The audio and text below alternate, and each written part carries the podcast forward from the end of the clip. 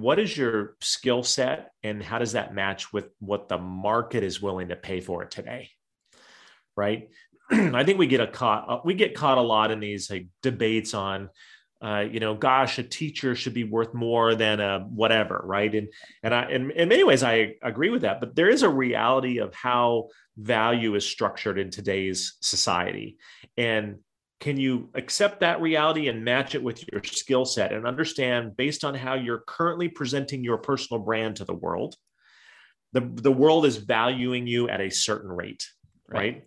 and and not, not that you can change and not that you shouldn't change it because i believe you really can but getting kind of clear on that is really important and then i would recommend if you wanted to take it another step further bring in some coach, coaches into your life and some mentors and say, hey, how can I elevate my value proposition, yep. my brand to the world so that people are willing to pay me more money?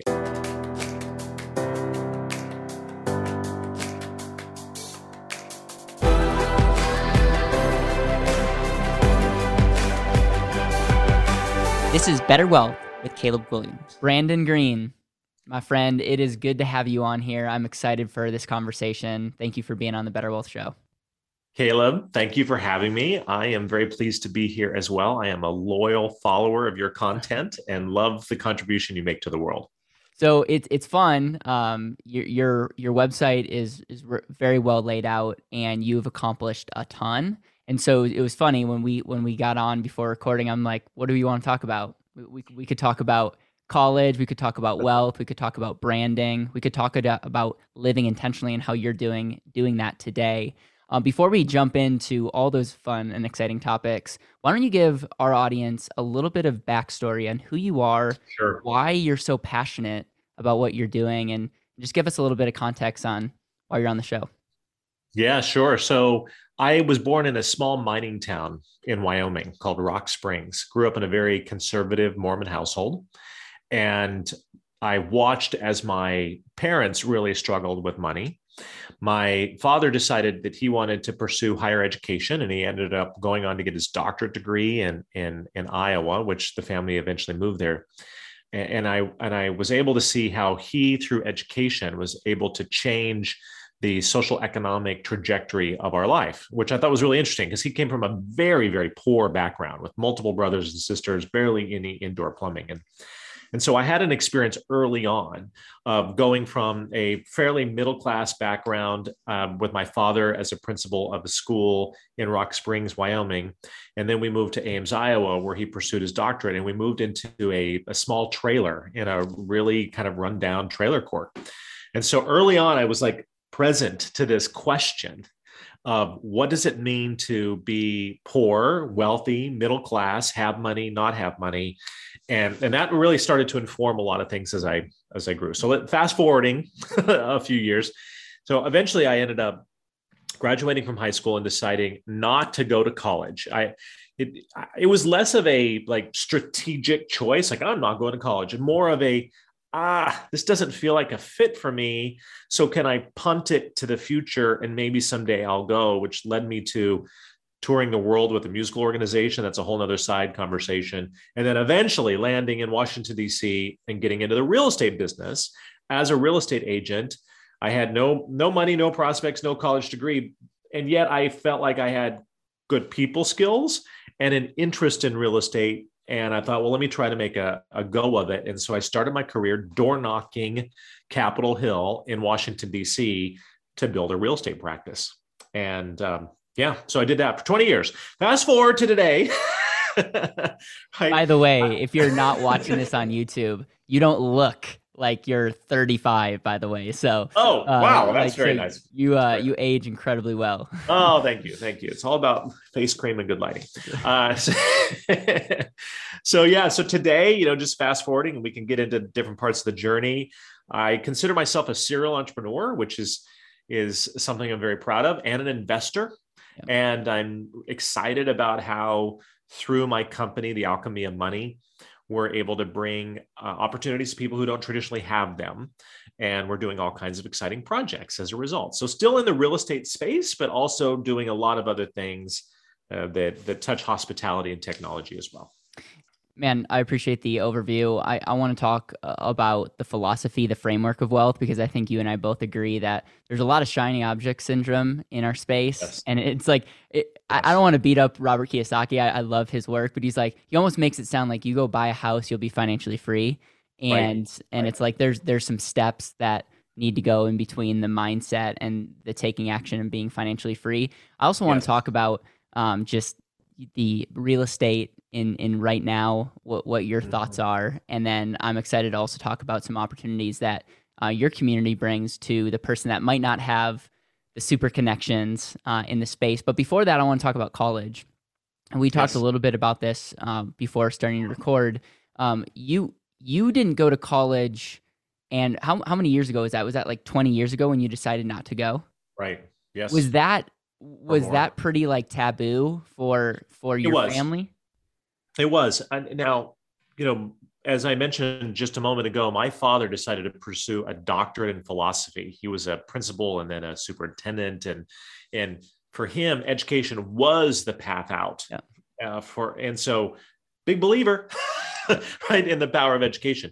To their credit, my parents' credit, though, I I think they saw early on in high school as I started to have these various entrepreneurial ventures going on, mowing lawns, raising money, selling chocolate Santa Clauses and Easter bunny. Like, I think they probably recognized I was more of an entrepreneur. So they didn't put an enormous amount of pressure on me to go to college. It was more of a like one eyebrow, like, what? You're not going yep. to college thing. And, and so that helped, I think, and given me some freedom to right. not just go down the proven traditional path, but to take a detour to this you know world tour which gave me time to think a little bit and get to know myself better and ultimately end up not going to college. Yeah i think it's and i would love to talk just quickly about the pros and cons because uh, there's a lot of people in our community that are starting to think differently. Yes. And and early on it's like this is what you're going to do. Even i mean i was homeschooled man oldest of six kids. Um, hey. we thought outside the box but college was very much of like you're going to go and we're going to i mean i graduated in three years lived at home it was a, a total of $21,000 that we spent. So it was like we credit to my parents, like thought outside the box. We checked the box, but it was like there was no going around that box. Um, yeah. And so, right. but then as I reflect and as I just look at the world and look at, you know, where corporate America is right now, I'm starting to see a shift. And it really comes down to the opportunity cost of not just money, but your three to four to five years that you're spending potentially not furthering your relationship capital depending on what choices you make. And so it's just an interesting conversation. I've had people on both sides of the aisle that are very passionate about their belief. What would you say to the parent or what would you say to the 18 or 19 year old kid who has this mm-hmm. drive, wants to do something, doesn't want to regret a decision and is like could easily go through college and crush it, but is like is feeling a little bit uneasy. Like what what questions or what framework yes. would you give them on how to have a uh, conversation? Well, I had a, a, fascinating conversation the other day with a good friend of mine who we were on the way to uh, to the airport together on a business trip. She runs a very successful organization and she has kids that are entering that college age. And she said, I don't know what to do, Brandon, because on one hand, as a mom, I'm like, they're going to college and they're going to go to a great university and we're going to spend a ton of money on that. On the other hand, she said, as an executive, I don't care where anybody went to college or even if they did. When I hire someone, I'm looking to see what their track record of performance is, what their attitude is, what their personality and personal skills are. So she said, I'm living this nightmare where in my business, I don't care what college you went to, but as a parent, yeah. I'm like, you need to go to a brand name university. And I think that tees up beautifully the conundrum facing our society right now. And it's because college and universities have a brand issue where people are now seeing that the return on investment isn't necessarily matching like they expect it would be. So, to your question of what would you do?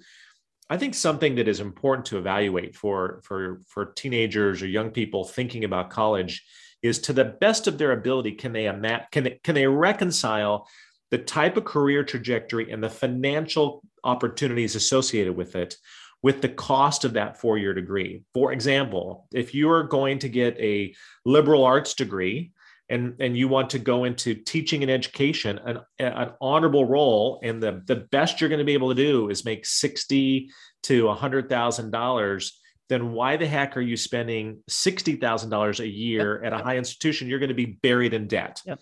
So I wish and I would want there to be an ROI conversation happening. Yes, thank you. Is, and not the sort of the this or that. I think we take a very nuanced issue and say, yay for college or no for no, no, no. It it should be more of an evaluation of based on the person's skill set, abilities, desire, and ROI for what they think they most likely would achieve financially make a strategic choice. So, I mean, that's one school of thought. I think, you know, if I were, if I, if I had an 18 year old, 17, 16 year old, that would be the conversation I would be having right now. Yeah, and and the only thing that I would maybe tweak with that, and it, it, helps with the conversation, is saying there's other things that we can value other than money. Yes, that's right. But but you're that's totally true. true. If you love art, like you don't have to go to a four year college to do art. You know, it's just one of those things where it's now I think it's starting to we can start having conversations and and get really clear on what people want. And I love the ROI calculator. If that is not a thing already, um, if if one of our listeners or if you want to partner with me, let's let's go and make a college ROI uh, conversation calculator because I think it will just really help someone um, get really clear on, on what they want to do. Yes, let me make one other comment on this because I, I, can now see in hindsight what I missed as yep. a result of not going to college. That if somebody's thinking about that, they should be very aware of this. Besides educa- education, the most powerful thing in going to college is the network. Yes. And the relationships. And so if you choose not to do that yes. traditionally through a four year institution, you're going to have to recreate it another way. And so I can see when I began my career, I started three or four steps backwards. Not because I thought my writing skills were less or math or whatever. Maybe they were, I don't know. But I didn't have the relationships or the networks of my college buddies to lean on to succeed and to network and advance. And I've had to create that myself purposefully over the last 20 years. So think about that is are you a natural networker? then you'll probably figure it out. If you're not a natural networker, you may need to go into the structure of an institution to force you to develop those relationships so that you can then have them when you're 30, 40, or 50, and your buddy's now the Secretary of State somewhere, right? So yeah. that that's the other thought I think uh, on relationships. The last thought I'll have, uh, this is fun. We weren't even going to talk about this, but yeah, that's why I love these conversations. Is I have friends that aren't going to college, but they're not doing anything with their life. So it's like I love right. college if it, it's it's pushes you to actually do something that's outside Take your comfort zone because yes. just staying in your parents' basement playing video games, like that's you could say, good. "Oh, college isn't worth it." Well, it would be because it would take you out of that environment. So overall, every everyone's in a different situation. yeah. Yes. Yes. Um, anyway, let's talk about wealth frameworks. Yes I'm yes. I'm a big fan of of just asking people that I respect uh, what how do you think about money how do you think about money from a standpoint of your time your potential your the decisions you make from start to finish um, so i'm just going to let you yeah. riff a little bit and we can sure. have a conversation about frameworks and money so for the first several years of my career i uh, was really good at making money. And yet i was uh, always behind right? I ended up getting uh, in in debt with the irs two times. Horrible really miserable process. And always just felt like, wow, I'm making a lot of what appears to be great money, but I always didn't feel like I had enough. And what I realized later in hindsight was that there's actually in developing great wealth three distinctly different but connected skill sets that you have to procure somewhere along the way. First, is you do have to get the skill set of actually making money, right? Like you have to have gross revenue, either either through your job or through your business, but somehow you have to figure out how do I match my skills, time, resources, and abilities to generate this thing called cash, right? And, and that's a skill set. That's a that's a networking skill set. It's a it's an articulation skill set. It's a sales skill set. It's putting together a resume skill set. All that is a skill set, but it's it's in one bucket called making money if you do that, and that is definitely step number one. And by the way, mindset is a big part of that because if you don't feel like you've got the personal confidence to convey your value to the world, it'll be difficult for people to pay you for that value. So, mindset's certainly in there. Then, next, you need to go to saving money, right? Uh, the discipline around creating a delta between what you make and how much you spend on your lifestyle. That right there is its own set of skill sets and can be a life journey for people. And you, you hear the interesting stories of people that you know the the janitor that made never never made more than forty thousand dollars a year but retired with millions of dollars. Well, it's because that that and this is in uh, I think the Psychology of Money book by Morgan Housel. I think it's in that. It, One of my favorite books, by the way. Love that book. Sitting right there. Yep. Uh, it's because he created a big delta between what he was spending and what he was making. Right. Mm-hmm. Uh, if he hadn't done that, it never would have worked. Which leads to the third skill set, which is investing. You do have to develop the skill set around investing to multiply your money by using time and money to multiply money first, which is where almost everybody starts, unless you have a trust fund. And then eventually you can use money to multiply money. But most people need to figure out how to use time and money to multiply their money, use their personal energy, time commitment, skills, networks, et cetera, to, to amplify what they're actually investing in, to give it a good kicker versus putting it in a traditional stocks, bonds, mutual funds with your financial planner where you're going to get a conservative 8% return. Very hard to get wealthy with that as your only investment strategy. You've got to figure out how do you deploy your time and money to make more money. And that's then the third bucket. So what I discovered over time was, oh, these are three different skill sets. And you can see it with people. Some are good at one and not the other two, or some are good at like some are good at saving, but they hardly make anything and they don't know how to invest. Right. Or some are great at investing, but they're they make a bunch of money and then they lose it and then they make it like and then you know yep. so if i'm listening to this right now i would be doing a personal assessment to say between making saving and investing how would i rate myself on a scale of 1 to 10 and that would give me some clarity on where i might need to go next in order to shore up this big circle here we call wealth building i love that uh, each, each category it's interesting because our framework is i draw a human being and you got to know thyself and ultimately yes. you as your greatest asset are responsible for a lot like you can yes. you can get out of a lot of holes by just making more money and i think if you look at america in general majority of america has you know a making money problem uh, mm-hmm. a lot of our friends have a keeping money problem uh, they, yes. they make sure. a lot of money but it's like where did it go um, and then it seems like investing um, is one of those things where it, it's just hard to master. So I'll take my parents for example. They're frugal, but they probably would rate themselves lower on a scale of investing because they're they're doing fine, but they're not really like into it, looking for alternative uh, assets and all that. They they just are good savers. And and so I've just like I didn't grow up in a home where we were like always looking for investment deals when we talk about each category, when when we talk about generating or making money, any books that you recommend any questions that are good uh, i know you talked a little bit about confidence what what is like a, a secret hack that you have to help someone really get uh, clear about where they're at number one and number two how they can maximize this area? Yeah.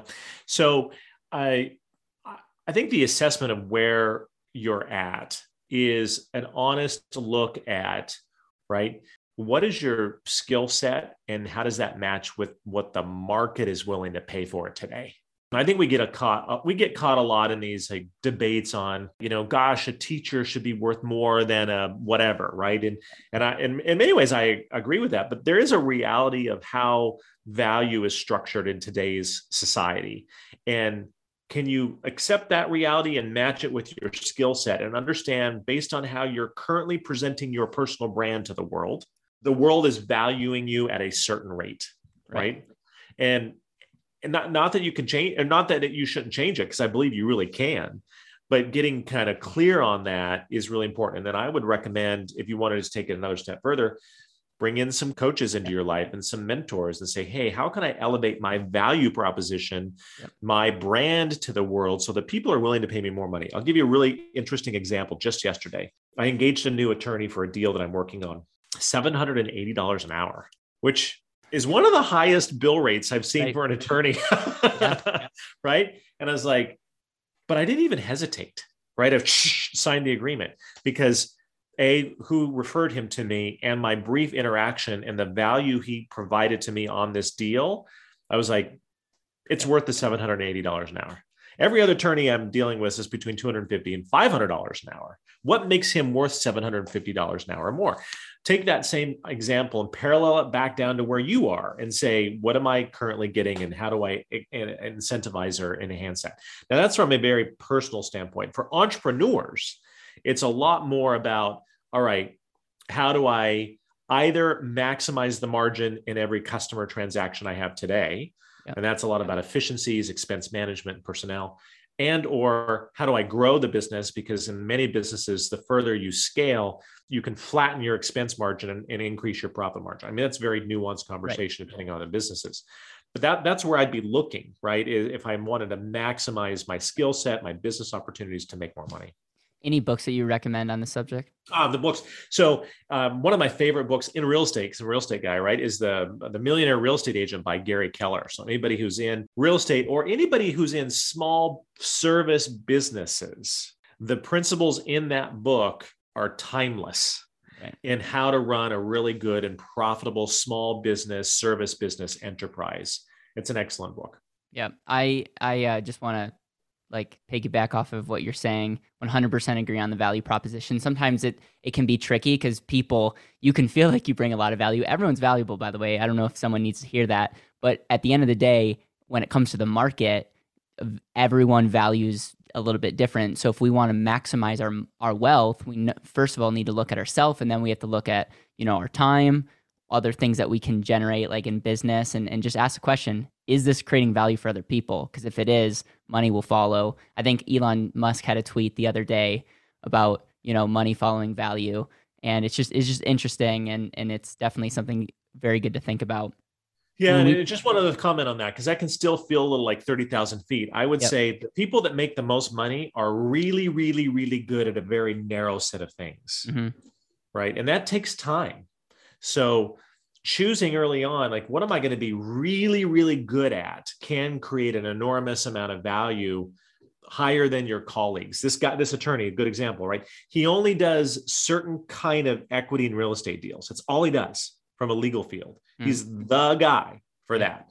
Didn't happen overnight, but now 20 years later or whatever, he's $780 an hour. Are you a What's fan of Napoleon Hill, Think and Grow Rich? Think and Grow Rich is a great book. I, it's a it was probably the first foundational book I read where I said, "Oh, how I think about myself and the world plays some sort of role in my ability to generate external things." Yeah. And, and then I went down a you know multi-year rabbit hole around what's that all about. Yeah. So uh, yeah, that's an excellent book. Yeah, it's he breaks down the difference between general knowledge and specialized knowledge yes, and i think it's, yes. it's, again another it's just an interesting goes a little bit deeper on on that and it, and it can be a powerful mind exercise. Let's talk about saving money. I love yeah. that you talk about this by the way because a lot of people say make money invest money. And you talk about and you use the word delta yeah. uh, the the difference between saving and consuming why don't you break that down and is there any good resources questions or something that you did in your life that that helped you increase that delta of savings? So the best thing I did in my life in creating some space between what I was making and what I was spending on my lifestyle was I got on the same page with my husband about money. right? So, you know, my personal journey was he, you know, we've been together for 15 years now and he has a very different mindset around money and I think most couples have yep. this thing going on, right? And for a long time I fought that uh, but then I was like, wait a minute, we're on the same team. Right. How do we get on the same page about money, spending? I like experiences. He likes things, right? And if you're doing experiences and things, it's very difficult to sort of manage that. So we actually went to therapy for a year just on this issue. Like, how do we get on the same page? It was singularly the most important thing that uh, that we did, that I did, that he did to create that difference because then everything else flowed from it. Then we started to have the conversation around, all right, we have a lifestyle that we like. How do we how do we secure that? How much does that lifestyle actually cost? Yeah. Right. We love to go on great trips. We love to fly business or first class. Like we there are things we like nice things, but we had to sort of come to an agreement on what were the parameters Right. of those nice things because it's an insatiable desire to have more and more and more and more nice things. So we had to say, let's lock and load in this box, which is a great box, by the way. Be happy with that. And then allow everything else above that to go into the future. So, you know, that's that's my one thing I would say eh, if you're in a relationship is getting on the same page. Yeah. And I so I, I love that because if you can't if you can't be on the same page, that's that's why the divorce rate is so high in this country, and it's just it, it can be almost impossible, and it can be very suffocating. Is there any practical things that you did from a standpoint of like, all right, you guys got on the same page. Who won? Like, did you just now better communicate from a standpoint of experiences and and well, things? Because a lot of times, what happens with with the couples, with what I see is one's a spender, one's not, right. and you have this like negative um, energy that goes on. Right. And someone is, it, it, there's just, it's just not helpful. So, how does that person or that couple have that conversation? And is there anything practical or in any books that you would recommend in this category that would help you from a standpoint of like, okay, we're on the same page. This is practically how we're going to save more. Well, I don't know that I have any books on this, but I'll tell you what we practically did is we developed a personal profit and loss statement for the household. So we all have it in business, right? Yes. But we put a we we we said our per, let's treat our personal life like a business. Not that not in the way that, you know, the personal life is generating profit per se, but let's have all of our income and all of our personal expenses clarified, documented, categorized and a report produced yep. every month so that we can look at it together as a couple and go through it and be like, "Oh, I didn't I didn't know I was spending that on that or I didn't know you were spending that on that or or you know i thought we canceled that subscription. Let's get yeah. that canceled. So it was it sounds a little bit dry but it was like data transparency. I'm telling saved you. our marriage. I'm telling you guys if you track your money you control it. Yes. a lot of times a lot of times you don't have to come up with super um, fancy systems if you're yes. just aware.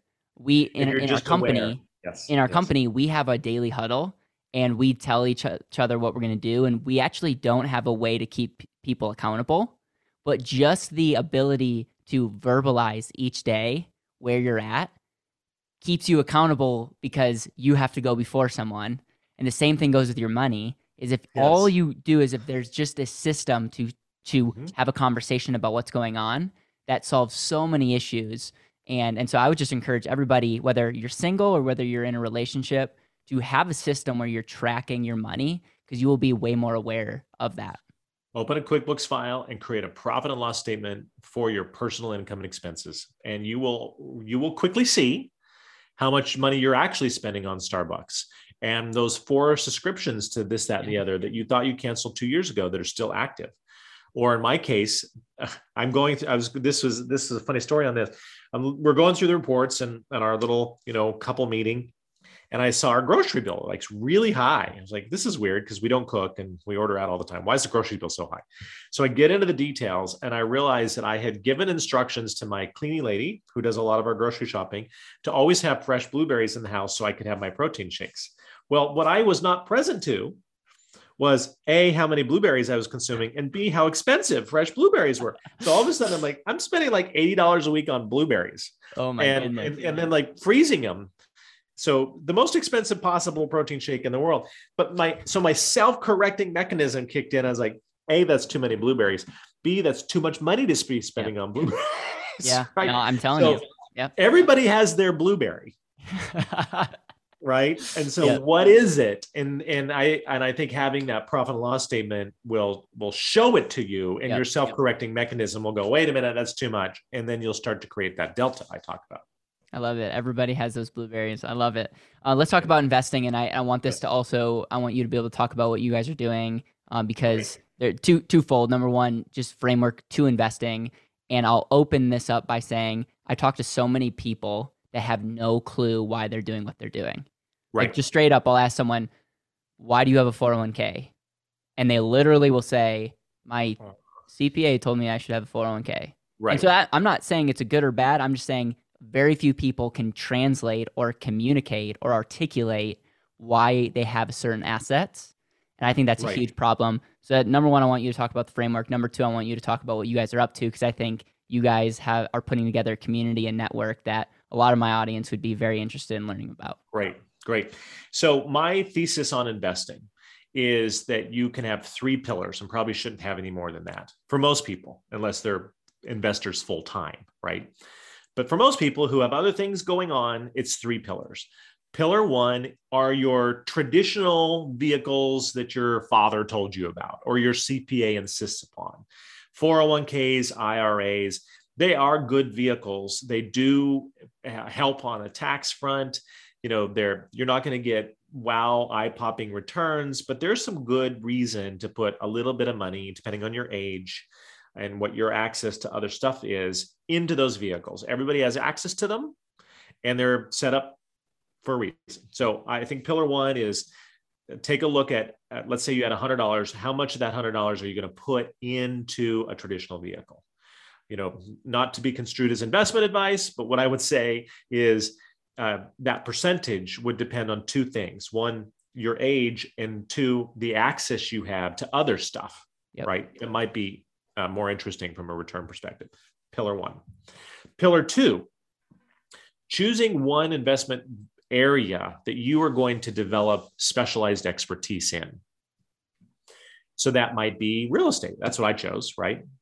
Uh, then you have to go, is it residential or commercial? Like, what is, what are you going to be great, great, great at where you're obsessed over how to make that investment area work? I think one mistake people make, big mistake, is they invest in a bunch of stuff they don't really actually understand in hopes that they're going to get rich quick, yep. right? And that rarely works, if ever. And instead, I'd say develop an expertise in a vertical and, and make it a lifelong commitment. I'm going to be really, really yep. good at X, and that be pillar two. The better you get at it, the more of your overall investment allocation you're going to want to put in it because it's your thing because you're now leveraging your money, but you're also leveraging and amplifying the investment because of your time and expertise and your unique perspective in that vertical. Can I ask what type of verticals? Like, are, are we talking like real estate? Yes. Trading? So it could be uh, re- real estate, commercial, or or residential. If it's commercial, it could be as segmented as like warehouse, industrial, or office, or hosp- commercial hospitality, uh, multifamily right? What what do you uh, storage units right? You get really really good at one vertical within commercial or commercial itself with a couple little nuances can be you know resi- if we go residential then it could be single family homes or it could be um, you know duplexes or triplexes. Like what is your thing yep. it can also be focused geographically? Like i know the market in maryland washington d.c like i know right. that market really really really well. You know team me up an investment in california it's going to be a lot harder for me to analyze it but i can give you some unique insight in washington d.c right? So as a focus area. Okay. Um, then the third is I would say stuff you want to play with and learn about that you could lose all your money in that category and not set you back. So for me, that is venture capital investing in technology companies. I am interested in the space. I want to have some money deployed there, but I do not know how truly how to vet great technology company opportunities. I, I, might argue nobody does, but but I certainly don't. and so I invest in a technology-driven venture capital fund that has a team of people who have a track record of making good bets on that. But I also know that if I lose all that money, it's not going to affect the other stuff I'm doing. So this, this is your more speculative category. This might be cryptocurrency. This might be NFTs. This is like I'm trying to place a bet on the table knowing that one out of 20 is going to hit it, but the 19, the other 19 could very well go to zero. Yep. And that's okay.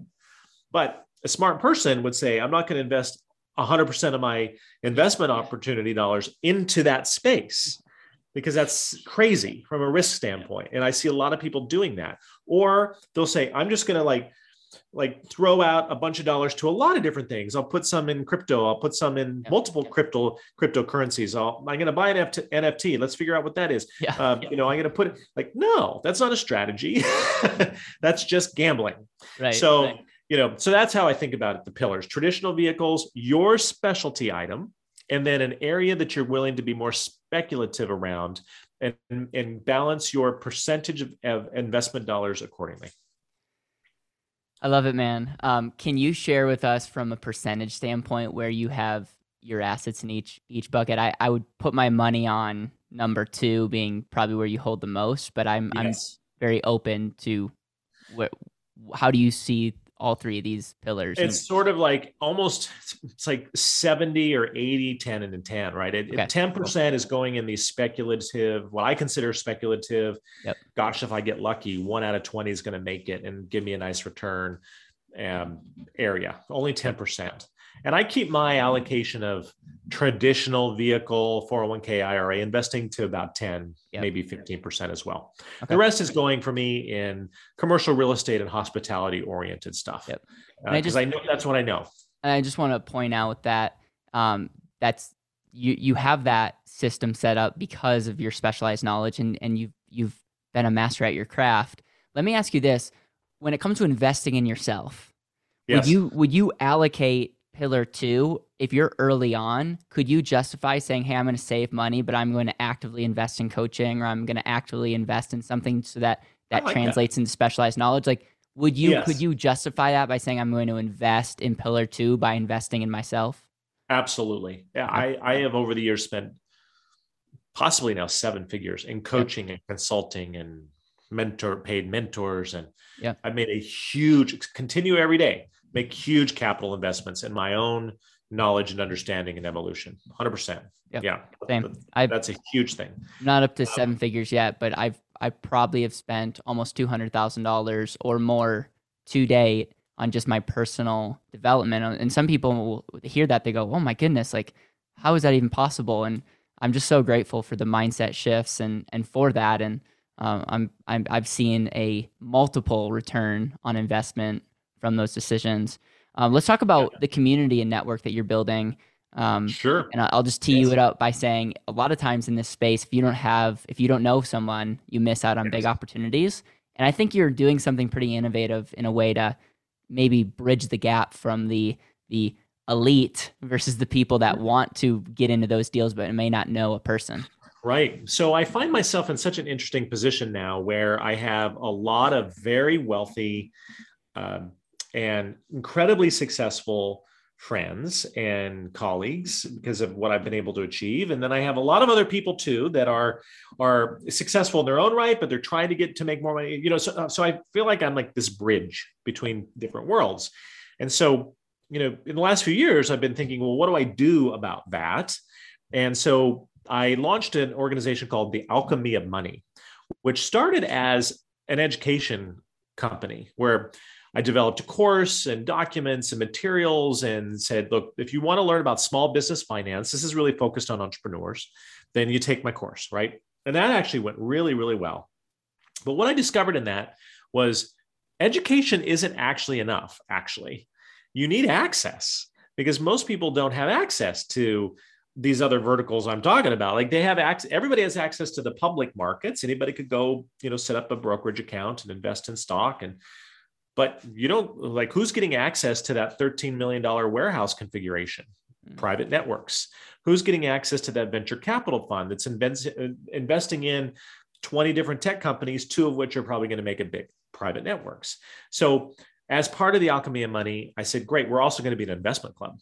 And I'm going to bring the opportunities I see and come to me to the table for the for the people, the members of the Alchemy of Money community to invest in or not. And I'm 100% transparent on whether I'm putting in money or I'm not, and and why that would be. And you know, we uh, unlike traditional you know funds, this isn't an investment fund. I'm not charging you know you know, eh, big fees. I don't know. It's designed to bring access to deals to the community that are committed to growing their financial capacity through education, training, and networking. what's interesting is is happening now is other people in the community are bringing opportunities into the network. So it's starting to really roll down the road where where we're helping each other figure things out and bring opportunities to the group. Do you have to be accredited to be a part of this?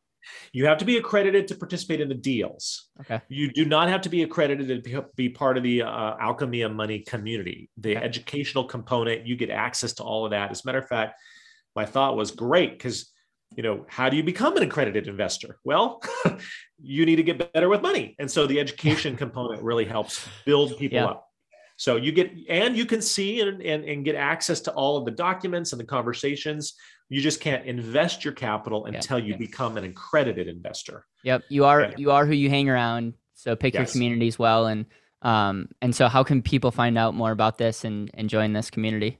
Yes, go to brandongreen.com, my website, and click on wealth building. And that's where you're going to find the information about the community. How do I get a easier last name like Green? yes, exactly. I can't do that. I, I, can't say go to calebguilliams.com because no one knows how to spell my last name. yes. so yes, I yes, I know. Thanks to my Irish ancestors who came across in the 1700s and kept the name Green. Right. brandongreen.com. Yes, and, like the color, G R E N dot com. Click on wealth building and you can eh, you can get access to join the community and, and, and just learn, hang out, and be part of what we're up to in this conversation. And if you're in a position to, then you know we're we're my original commitment was one or two great investments a year. That that's turning out to be a lot more, and so we'll see where this goes. But we're excited about it. Uh, the cool thing, the cool thing about a community like that is it it, it creates leverage um, because um, you are stronger together, so you can get better deals if it's not just you, but you now have yes. a community behind you, and and vice versa. The, the, community can get in on better deals because of the community, yes. and so it is. That's it a is, great point. That's a great point. As a matter of fact, we're working one today where the minimum threshold is two hundred fifty thousand dollars.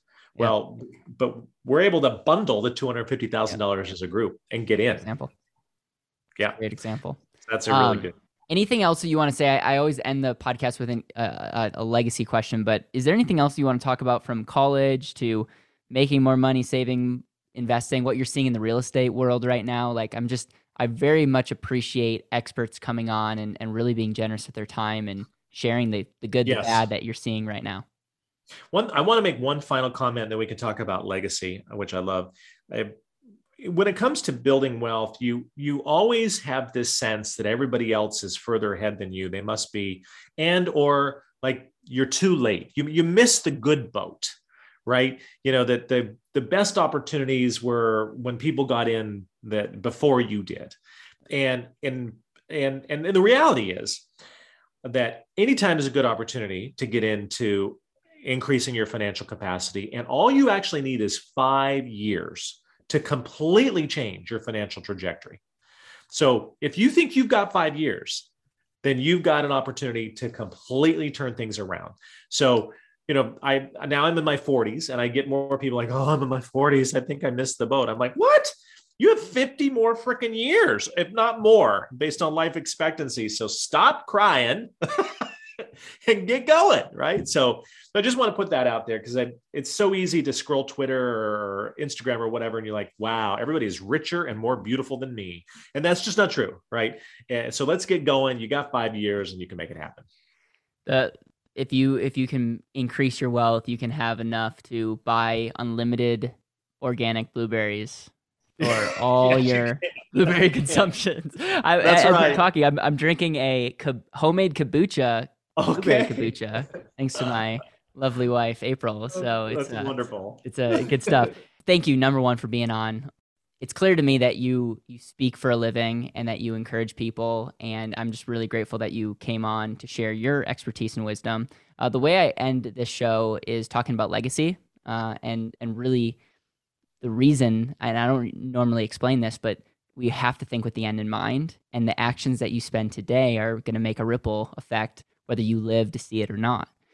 And so the legacy question goes like this If this was your last day on earth and you were with the people that you love the most, what would you make sure to communicate in that last conversation with them? You can't give them any podcast or book or talk that you've given. You only have that conversation. What would you make sure to highlight in that conversation?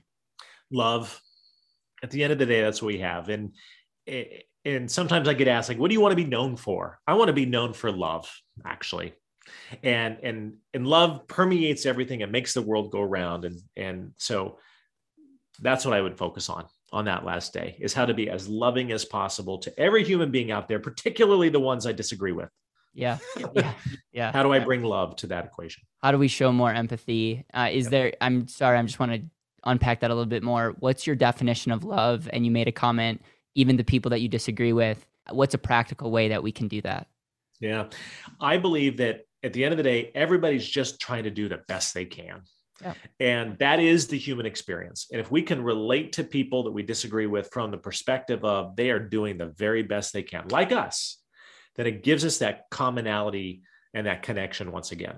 So I'm working, I'll give you a tactical example. I'm working on a project right now where I've got a fair amount of immediate neighbor opposition. They do not like me. And, and they're very vocal about it and and it's it's it has stalled the project in some ways right and so it's become a great teacher for me of how yeah. even in the face of adversity like that do i still love them yep. and feel the common human experience with people who actively oppose me every day that is my journey right as right. Human, all of us and so that's where i would leave it is how do we how do we do that? And, and, and there's not a magic answer, but I think it's yep. a mindset around how we think about our fellow human beings. Brandon Green, thank you. Uh, BrandonGreen.com. Go ch- check out, be a part of the community. And thank you for making time to be on the show. Uh, I've taken a page of notes and just Great. grateful for how you articulate things and, and just excited to see where you go in the future. Thank you, Caleb. Thanks for having me.